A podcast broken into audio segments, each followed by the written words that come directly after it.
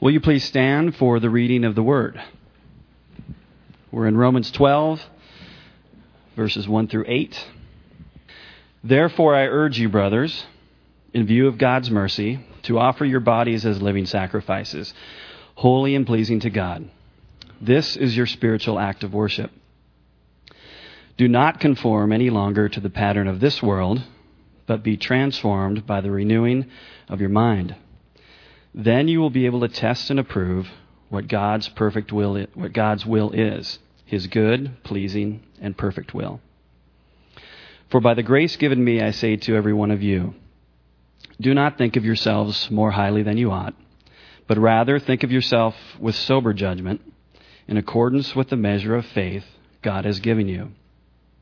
Just as each of us has one body with many members, and these members do not all have the same function.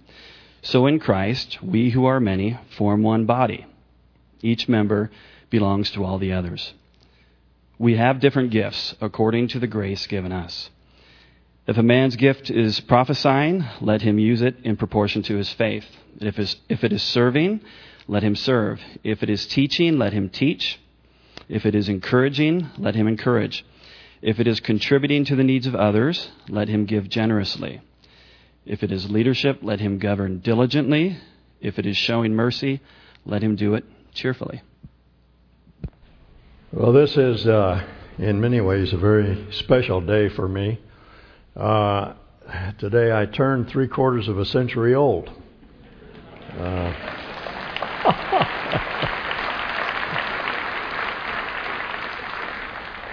I, I, woke up this morning and I thought, my goodness, I'm 75. And uh, I thought, well, it's really no big deal. It's sort of like watching 100,000 roll up on your odometer. Uh, you uh, wait for it and it gets here and uh, it's nothing.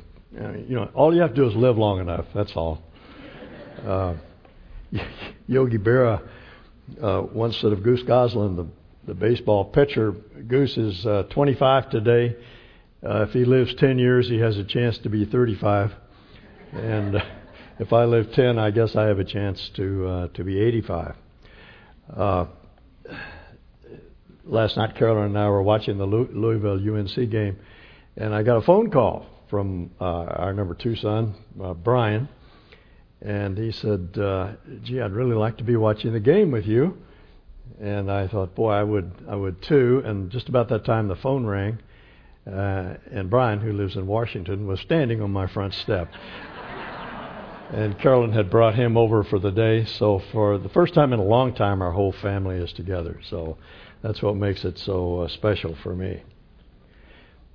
Um, let's turn to our text this morning, Romans 12, 1 through 8.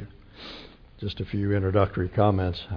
Uh, ancient uh, philosophers tell us there are four questions to ask of anything. That is, questions to ask if we really want to understand something. What is it made of? That is, what are its component parts? What has it been made into? What is the product into which it's been made? What has it been made by? And, and that is, what is its source? What is its producer? And fourth, what has it been made for? What is its purpose, its goal, or its end? Of the four questions, the fourth is by far the most important because it's the reason for all the other reasons. And without an understanding of that fourth question, we are likely to misuse the thing, what, whatever it is, and break it or ruin it. Uh, let me give you an example of how that uh, that works. A friend of mine had a first grader that he wanted to put into an upscale private school. This was down in the Bay Area in California, and he went to an orientation uh, an orientation meeting with the headmaster of the school, who was explaining the, the school curriculum and the different blocks of, of time through the day. Uh, this first hour, he said, the reason for this first hour uh, is to develop uh, social skills. The reason for the second hour, or the purpose for the second hour, is to uh, to develop cognitive skills, to learn how to think rationally, and so forth through the day.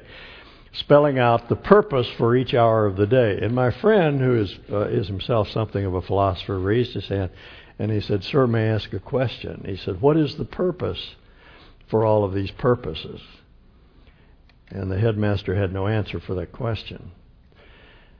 And uh, therefore, he decided, since there was no purpose for the educative process, that was not a place that he wanted to put his son. Very wise move. Now, let me give you some examples of how these questions work. Let's take an example that all Idahoans can relate to, men and women, and that is uh, a fly rod. As just saw George light up over here, got his attention. Uh, a fly rod. What what is it made of? Well, um, these days it's a composite of some sort, graphite, boron, or some other. Uh, some other uh, uh, material, a little bit of metal, some cork. But basically, those are the uh, those are the elements that make up uh, fly rod. What has it been made into? Well, a fly rod of various sorts, a nine foot uh, six weight or five weight, or uh, seven and a half foot three weight, depending on the type of fishing that you're doing. What was it made by? Well, various manufacturers, uh, Winston, Orvis, Sage, some artisan in one of these one of these plants put this uh, thing together. What is it made for? Well, uh, to catch fish. It has a very uh, specific purpose to fish with. It's not used to play baseball or uh, to shoot pool or to play golf. It has one purpose, and that is uh, to fish. I had a friend who learned the hard way what a, what a fly rod is not meant for. He was attacked by a very angry beaver and broke the thing all to pieces over the beaver's head without uh, having making any difference at all on the beaver. All he did was break his fly rod all to pieces because he was using it for the purpose for which it was not it was not intended. Now keep that in mind. When we use something for the wrong purpose, we're inclined to ruin it. Now let's take another example. Your body. What is it made of? Well, a little bit of dust and a whole lot of water. Uh, I used to say to the men on Wednesday morning, just a reminder for all of us when we got too big for our britches, that if you were to extract all the water from us, you would be left with a with a little ball of uh, desiccated dirt about the size of a marble and not worth uh, much more. That's what we are. Our bodies are made of dust. What has it been made into? Well, Adrienne, uh, George, Sam, Charlie, Mary, Elizabeth, all of us that are seated in this in this room. Now, you are not your body. You have a body. Scripture is very clear about that. You are a living soul. That's your essence, but you do have a body. It's the means by which we uh, identify you. What was it made by? Well, your parents, of course, in, in most cases, but ultimately by God. The psalmist says in Psalm 100, It is He, God, who has made us, and not we ourselves. Uh, David, in one of his psalms, Psalms, Psalm 139, has an interesting take on this whole process. He pictures God thinking us up when we were still in our mother's womb. He, well, actually, before we were, we were in our mother's womb, he thought about us. He planned us, what our body would be like. And David uses a very colorful metaphor. Of course, it's, it's an image, it's not something to be taken literally. But he says it's as though God had a book in which all of our members were written. As he thought about us and determined what we should be, what we would look like, our the shape of our body, our size, how tall we are, all of the elements of of our uh, of what we are physically he wrote it down in a book. It's almost like an instruction manual. And when he began to construct us in our mother's womb, he followed that manual. You know, the knee bone connects to the shin bone, and the shin bone to the ankle bone, and so forth. He put us all together. It's not literal; it's poetic imagery. But it gives us an idea uh, that God is at work. This process is at work, conceiving us, thinking about us, and then putting us together to be the kind of people uh, that we that we are. Now, what is our body made for? What is your body made for? They are made to be filled and to be flooded with God. That's its ultimate purpose. To possess God and to be possessed by Him. Uh, Paul put it uh, another way. He said, God is for our body, and our bodies are for God. It's a remarkable statement. Uh, in the, the world in which Paul lived, in his culture, the body was not a good thing, it was a nuisance. The body was the prison house of the soul. They inherited that idea from the Greeks. And the idea was to try to get rid of the body as much as possible so that pure reason could reign. The mind was what mattered, and the soul, but uh, not the body. But, body. but God says, no, God made your body. God loves your body just the way it is. You were made for Him, and, you and, and He made your body, and your body is made for Him. And that brings us to Paul's punchline, which is really the central statement of this entire chapter and the one that I want us to, to go from this place remembering and hopefully never forgetting. Present your body, Paul says, as a living sacrifice to God. Now, you know, uh, in the ancient world, this is true outside of Israel as well as within Israel a worshiper would bring an animal of some sort, and the type of animal and the quality of the animal was carefully uh, prescribed. Uh, you couldn't bring a camel or a donkey or a giraffe for a sacrifice. It was a lamb or a bullock or a pigeon or or something of that of that nature. It was something that was quote holy and acceptable. Those are Old Testament terms. Now, Paul says God does not any longer want you to bring in an animal as a sacrifice. That's not acceptable worship. What he wants is your body, my body. To bring our bodies to him, that, he says, is a holy and pleasing sacrifice. That is a sweet aroma in God's nostrils. He, he longs for that. He wants that more than, than anything else. But you ask, why in the world would God want my body? it has a dirty mind. It's lazy and indulgent, self indulgent. It's been abused by drugs and alcohol. Uh, it has a sexually transmitted disease. Uh, it's old, it's wrinkled, it's too short, it's too tall, it's overweight, it doesn't look like the ads in the glamour magazines. Why in the world would God want, want, want my body? Paul says, no matter. Yield it to Him. Just give it to Him and let Him do with it as He sees fit. You see, most of us really have no idea what to do with our bodies. We either treasure them or we trash them.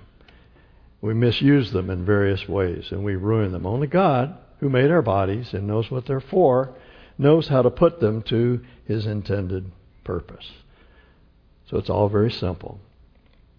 See, Christian faith is not complex. The problem is we're too complex. It's really very simple. Paul says, "What? What? Do you want to know what to do with your body? Bring it to God. Let Him put it to His intended purpose. He knows what it's for." Now, um, how does God put our bodies to it, its intended purpose? Our body to its intended purpose. Paul tells us in verse two: "Do not be conformed to the world." Be transformed by the renewal of your mind. Now, that's an odd thing to say in the context of our bodies. What does the mind have to do with our body? Well, it's important that we understand how the mind functions because the body functions as a result of the activity of the mind. The, the body doesn't act randomly, it doesn't just move without without purpose. It's the mind that directs the body. And so that's why it's important that our minds become renewed. And he uses two verbs to describe that process. Don't be conformed, he says, to the world, but be transformed. He's talking about the mind. Don't let the mind be conformed to the world, but be transformed. Now, both verbs are present tense verbs, so they describe a process, an ongoing process.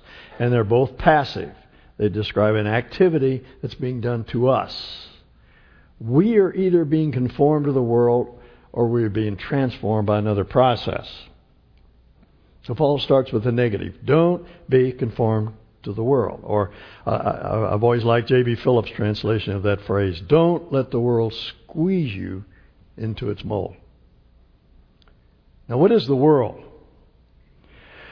Well, when I was a young man, uh, I was for a while in a, what you would call today a very fundamentalist church, and uh, we were taught that certain things are of the world: smoking, drinking, going to movies, dancing, uh, chewing tobacco, and going with girls that do.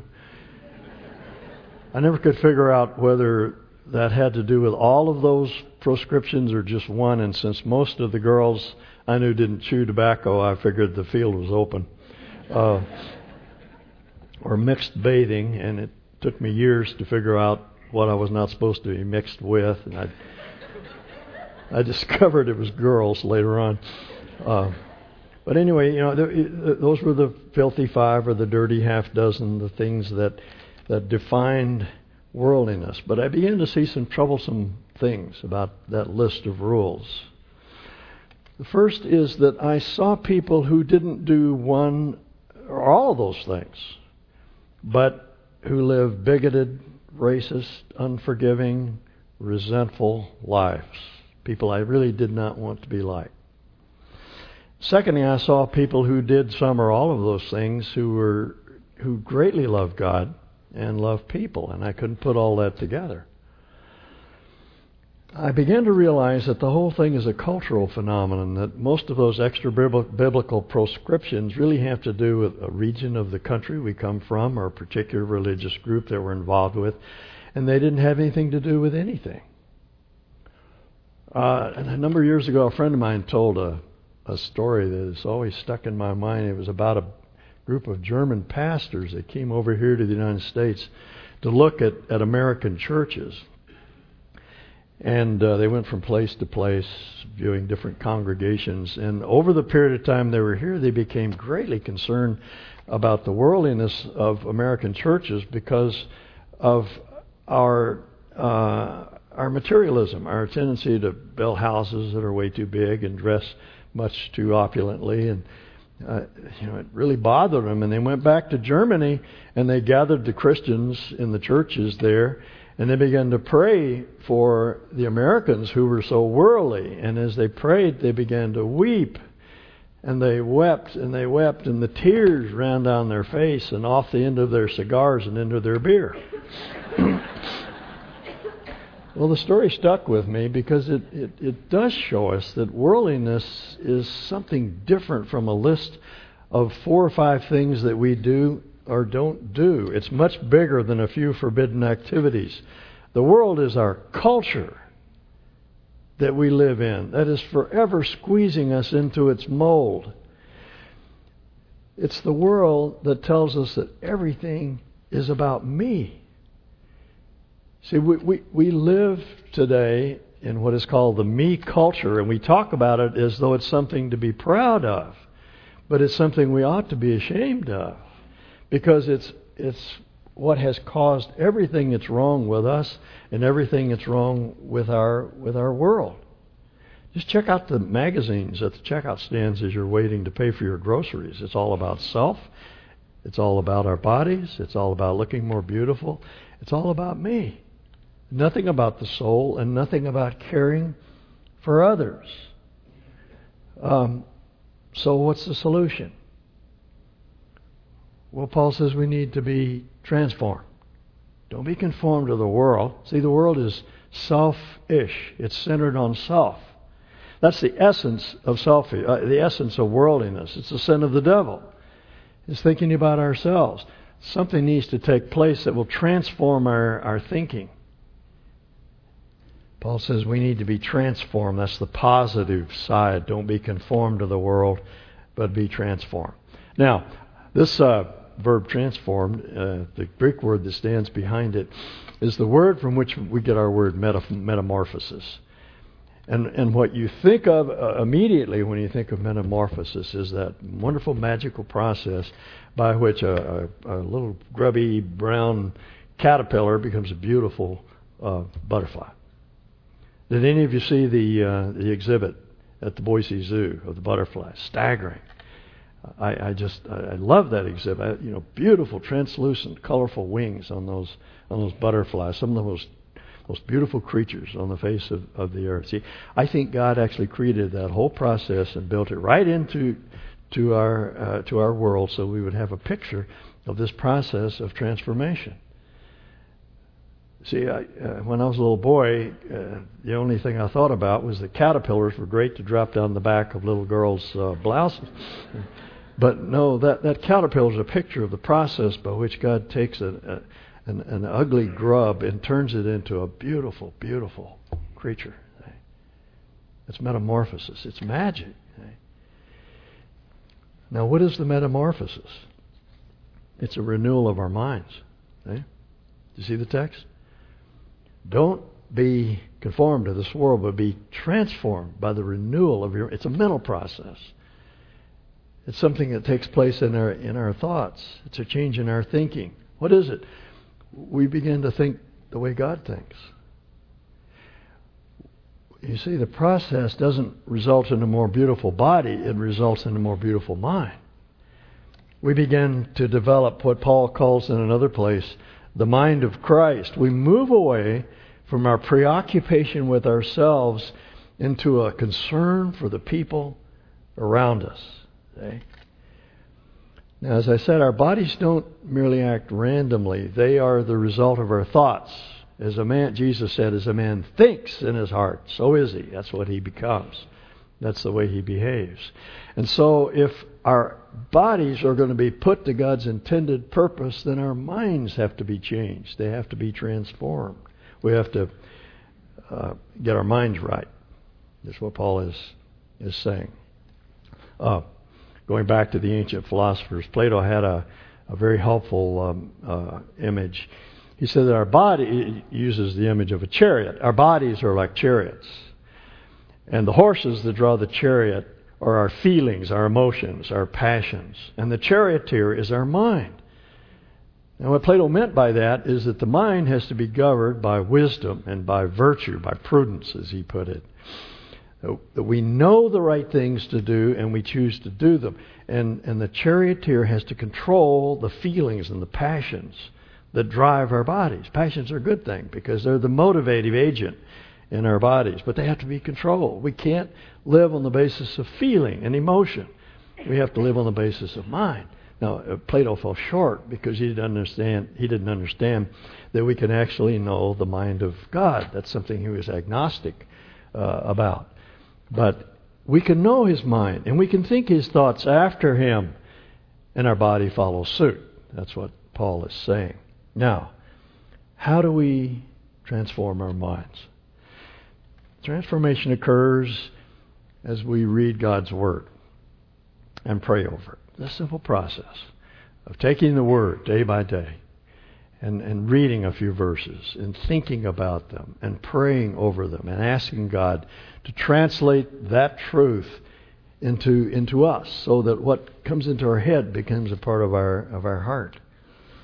It happens as we attend a, a Bible study or a growth group and hear the Word taught or we attend a worship service, or as we read the right books, we read books by wise women and wise men, as we rub shoulders with, with other Christians. The truth begins to seep into the nooks and crannies of our, of our thinking, and unconsciously we begin to take on God's way of thinking about things. Uh, there's an oak tree right across the fence in our backyard in the park, and I've watched it this year.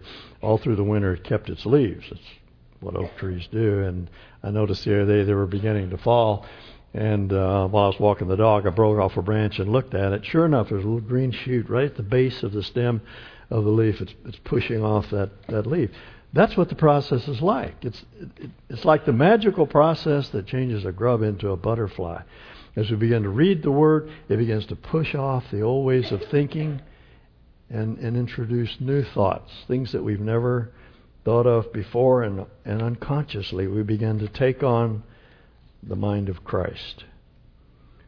As I said, the verb is present, so it's an ongoing process and it's passive. It's God acting upon us. And when that process is at work, Paul says, we begin to take on God's thoughts, or put another way, to use Paul's terms here in this verse, we come to know God's will. Remember how he puts it? That we may know his good and acceptable and perfect will of God. Now understand this God's will is not an itinerary. Rarely in the Bible is God's will translated into the, the decisions that we have to make about where we shall live, what house we buy, what clothes we wear, the, those sorts of things. God's will has to do with character and virtue, with the fruit of the Spirit. Uh, things specified in 1 Corinthians 13 about love, things you read in James about the wisdom that's from above. The wisdom from above, James says, is pure and peaceable and gentle and full of mercy. It's being gentle, tranquil, strong. It's what we think of as character or virtue. Um, it's the fruit of the Spirit love, joy, peace. It's goodness. See? Now, what, what follows in Romans is what that looks like. The, Paul immediately turns to the idea of gifts, and, and I'm not going to talk about gifts this morning. I'm going to let uh, Jackson and, and Rod do that, and they're going to teach you the rest of the book. But the last three chapters of the book of Romans are really a description of what a transformed mind looks like. See, it, it, it, instead of using its giftedness to do things for yourself, to aggrandize yourself, use them for others. Now, you know, there are a lot of uh, mechanical means these days to discovering your gifts. I find that you don't need those sorts of things. That as you begin to give yourself to others, as you see a need and meet it, as you act in love toward those that, that are helpless, those that need help in some, in some way, you begin to find your niche, your niche in, in, in the body of Christ. I remember when our boys were growing up, watching them learn how to use their hands and their feet. They didn't look at their hands and say, now let's see, what is this thing for? I think that's to grasp, and that's what I'm going to, you know, no, they just started experimenting using their members in various ways, and they, and they discovered what those members were for. That's how we, our giftedness comes about. We begin to serve others. We begin to care about others. We begin to love them. We begin to think about them as a result of this transformation instead of ourselves. And, and, and we find our place in the body of Christ. Now, uh, you say, yes, but I'm, I'm, too old to use some of my gifts. I can't travel overseas. I can't do some of the things that I used to be able to do, but you can smile at people. And you can pray for people. And you can love the people in your immediate circle, see. He's talking about these small things, which in the end turn out to be very big things. They're, it's just using our bodies to make visible the invisible Christ who indwells us. And where does that come from? From a transformed mind. It's not self effort. It's not trying harder. It's not pulling yourself up by your bootstraps. It's letting the Spirit of God transform your mind into the mind of Christ as you spend time in the Word and as you spend time with God's people. Now, when we begin to follow Christ in obedience, what do we discover? That God's will is good and pleasing and perfect. Now, what does he mean? Well, virtue makes you happy. That's something that wise men have known for hundreds of years. That's the principle behind the Beatitudes. Happy is the, the person who is meek. Happy is the person who is merciful. Happy is the person who is peaceful. Righteousness makes you happy. Virtue is pleasing. Vice makes you unhappy. That's why when people do really terrible things to you, evil things, uh, you know, that hurt you terribly, you need to remember they cannot really hurt me at all because they cannot touch my soul and they cannot make me do the wrong thing. I should rather feel sorry for them because the evil that they're doing to me is making them unhappy. Now that's what Paul means when he says you begin to enact God's will, you begin to do it, and you'll find that it's good and it's pleasing, that is, it satisfies, and it is perfect. uses the word for an end process. In other words, it is the end which we seek, which is happiness. As Mammy Yokum said, uh, used to say, goodness is better than badness because it's nicer, but it's also more happifying. It is the hiding place, someone has said, of the joy and the tranquility that we seek. Uh, Dante wrote perhaps the most famous line from that great poet In God's will is our peace. You want to be happy? Do God's will. And where does that come from? From a transformed mind. Now, the final question, and the most important, important of all, why? Why? Why give our bodies to God? Because God loves you. You see how Paul argues? Therefore, because of the mercies of God, present your bodies a living sacrifice. That, therefore, that little conjunction, may be the most important word in the whole Bible because it's the motivation for doing everything that we do. Therefore, present your bodies a living sacrifice. Why? Because of God's mercy. Now, let me tell you about that word, mercy. It's a rich, pregnant uh, word. It, when we th- our English word mercy uh, when we use it, we think of someone who is helpless and someone who needs uh, to be shown compassion because of their helpless state. That's the word that's used. let me back up a little bit. As many of you know, the Old Testament was translated early on, about 200 years before Christ, into Greek.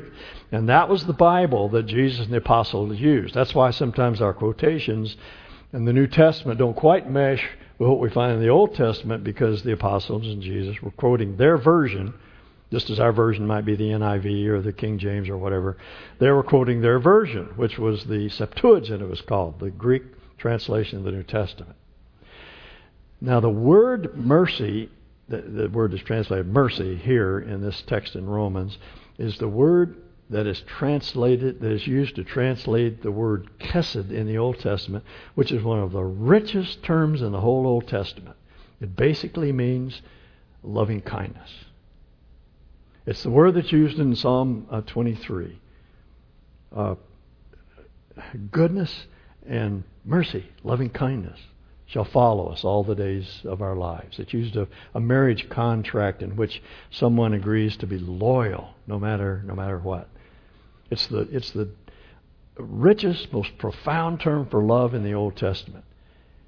And I believe, because Paul had that idea in the back of his mind, that's what he was thinking when he used this word mercy here. Present your bodies. Why? Because God loves you. Like you wouldn't believe.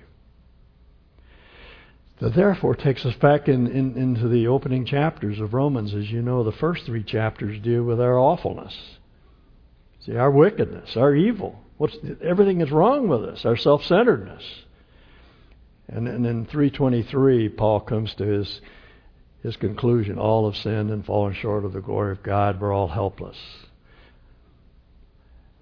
But then he goes on, being justified freely by the grace that is in Christ Jesus. And the next two and a half chapters spell out the wonderful salvation that He has provided, that He planned for from the very moment of the fall of the human race. Goes all the way back to the Garden of Eden and God's gracious provision to save us, to love us, no matter what. So the next two and a half chapters have to do with salvation. The next three chapters have to do with our sanctification. That is the process by which God turns us into the kind of people that we idealize. We all have some idea of the kind of person we'd like to be. And those chapters deal with that issue. And then you have three chapters that deal with God's sovereignty and His providence and the fact that He has a plan to gather the whole world into His arms and, and it's there to show us that salvation is, is bigger than just us. It has to do with the whole universe and everything that God has in mind for that, for that universe. Therefore, therefore, because of the mercy of God, because of all that He's done, Present yourself to Him. It's the only reasonable thing to do. That's the word he uses. It's logical.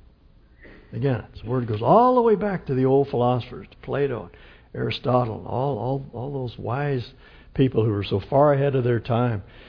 It's the only logical thing to do, given the fact that God loves you. uh, Isaac Watts perhaps captures that thought uh, better than anyone in his hymn, When I Survey the Wondrous Cross. The last line of which reads, Were the whole realm of nature mine that were a present far too small. Love so amazing, so divine, demands my soul, my life, my all. Let's pray. Lord, our thoughts go back to those few words with which you offered your body to do your Father's will, and we echo them. Not my will, but yours be done. Take our bodies, do with them as you see fit. Take our minds, renew them by your word. Give us your thoughts. May we think your thoughts after you. And become, as your Spirit works upon us, the kind of people that we long to be. We pray in Jesus' name. Amen. Now we're going to turn to the Lord's table. Uh, very appropriate that we do so given this passage. Um, and as the men are coming, and uh, let's go ahead and distribute the elements, I want to say a few more words. Um, David wrote a psalm, Psalm 46, in which he said a very curious thing. At least it was curious to me the first time I read it. Sacrifice and offering you do not desire, but your ear, my ears, you have pierced. Such an odd thing coming from a Jew. Uh, sacrifice and offering you don't desire. When, when the whole law, the cult, the, the worship system of Israel laid out an elaborate system of sacrifice um, and yet, David says, that's not what you desire. That wasn't your ultimate intention when you, when you gave us those, those laws. My ear you have pierced. And it seemed like a non sequitur. It just doesn't follow. What does piercing of the ear have to do with anything? Well, it goes back to a, a custom in Israel which became a law, had to do with uh, with slavery in Israel. Slavery in Israel was really, really very compassionate. Uh, there were times that um, uh, an Israelite might get himself in trouble financially, he might owe a huge debt that he couldn't pay, and so he would he would come to the per, to his debtor, and he would offer to be indentured for a period of time. Actually, that's what slavery was in Israel. It was more indentured servitude than the sort of slavery we normally associate with that term. And he would say, I, I want to work for you for a period of time. And that period of time was specified. It was seven years. At the end of seven years, the, the servant could go free. But there were times that the servant came to love his master because his master was so compassionate and so kind. And it was so much better than anything he could find on his own. And so he would go to the master, and, he, and, and, these are actually the words of Scripture I love my master, and I want to serve you forever. And so the master would take him to the doorpost of the house, and take an awl and punch a hole in his earlobe. Painful process, but I suppose leave a little peg or an earring there as a symbol. And that person would serve willingly for the rest of his life. Now, it's that policy, that custom that David is referring to here. It's not animal sacrifice that God wants. He wants a willing servant, a body made available to him to do as he pleases, God pleases. The writer of Hebrews uh, picks up that prayer and applies it to Jesus in Hebrews 10. When Christ came into the world, he said, Sacrifice and offering you did not desire, but a body you prepared for me. With burnt offerings and sin offerings you were not pleased. And I said, Here I am. It is written about me in the scroll. I have come to do your will, O Lord. So again, that's the issue doing the will of God and making one's body available to God for His purposes. Uh, David's phrase here, a body you have prepared for me, again comes from this Greek translation, the Septuagint. And the, that translation generalizes. It takes the idea of a servant whose ear has been pierced and who now is a willing servant and extends it out to the whole body. Thank you, Jackson. Here I am. I have come to do your will, O God. So, like our Lord Jesus, we bring our bodies to Him, and in effect, we say, Pierce my ear.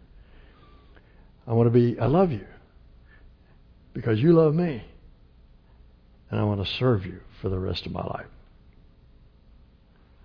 Jesus said, This is my body, which is given to you. Now give me your body for my purposes. Let's take it together. Thank you for that great giving, Lord, that is behind all of our giving.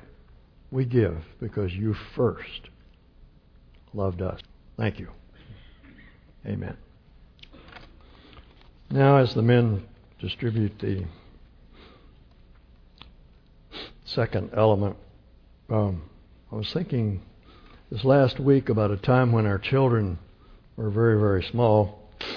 And uh, as parents, we wanted to affirm them in our love uh, as much as possible, and we had all kinds of little games we used to play with them. One of them was we'd stretch our arms out as far as we could stretch them, and we would say, "You want to know how much I love you? I love you this much." And I was thinking this week about the cross, and that's exactly what our Lord did. He stretched his arms out on that cross, and he said, You want to know how much I love you? I love you this much. For God so loved the world that he gave his only begotten Son, that whosoever believes in him should not perish, but have everlasting love. Amazing love. How can it be? That thou, my God, shouldst die for me. The only reasonable response for us to, is to say, I love you too. Years ago, an angel appeared to a little teenage girl in Palestine and told her that God wanted to use her body to bring the Savior into the world. It wasn't easy for Mary to present her body. It meant misunderstanding, harsh ridicule, humiliation, and deep sorrow. As the angel put it, a sword will pierce your heart. Yet she replied, Here's my body available to do your will. Behold, the bondslave of the Lord, be it unto me according to your word.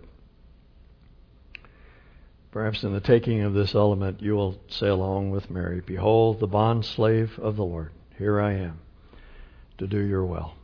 Who knows what good God may make of it? Let's take the cup together.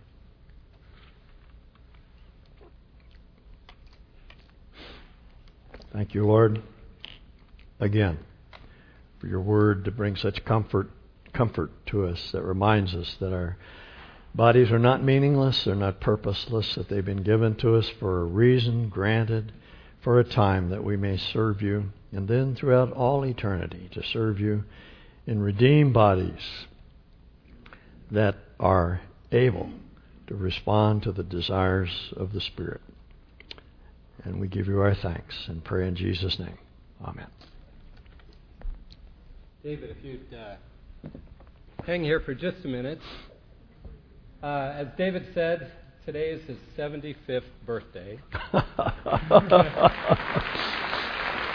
uh, yeah. And uh, David has had a huge impact on many of our lives, mine included, and many of us here. And David, I just want to thank you for many years ago presenting your body as a living sacrifice to the Lord, letting Him pierce your ear, and be, being His servant for these many years uh, in many contexts, including 18 years as our senior pastor here at Cole. And uh, you've ministered to churches all over Idaho and really all over the world through your teaching and through your shepherding and through your writing, your books that have gone all over, all over the world. So I just, on behalf of Cole, want to say thank you Oh, and bless your acknowledge that. And I wondered if we could stand and just sing him happy birthday. could we do that? Uh, thank you. Happy birthday to you. Happy birthday to you. Happy birthday, dear David. Happy birthday Thank you. Love you. I love you oh, too. Thank you, buddy. Yeah. Why don't we let that be our closing hymn?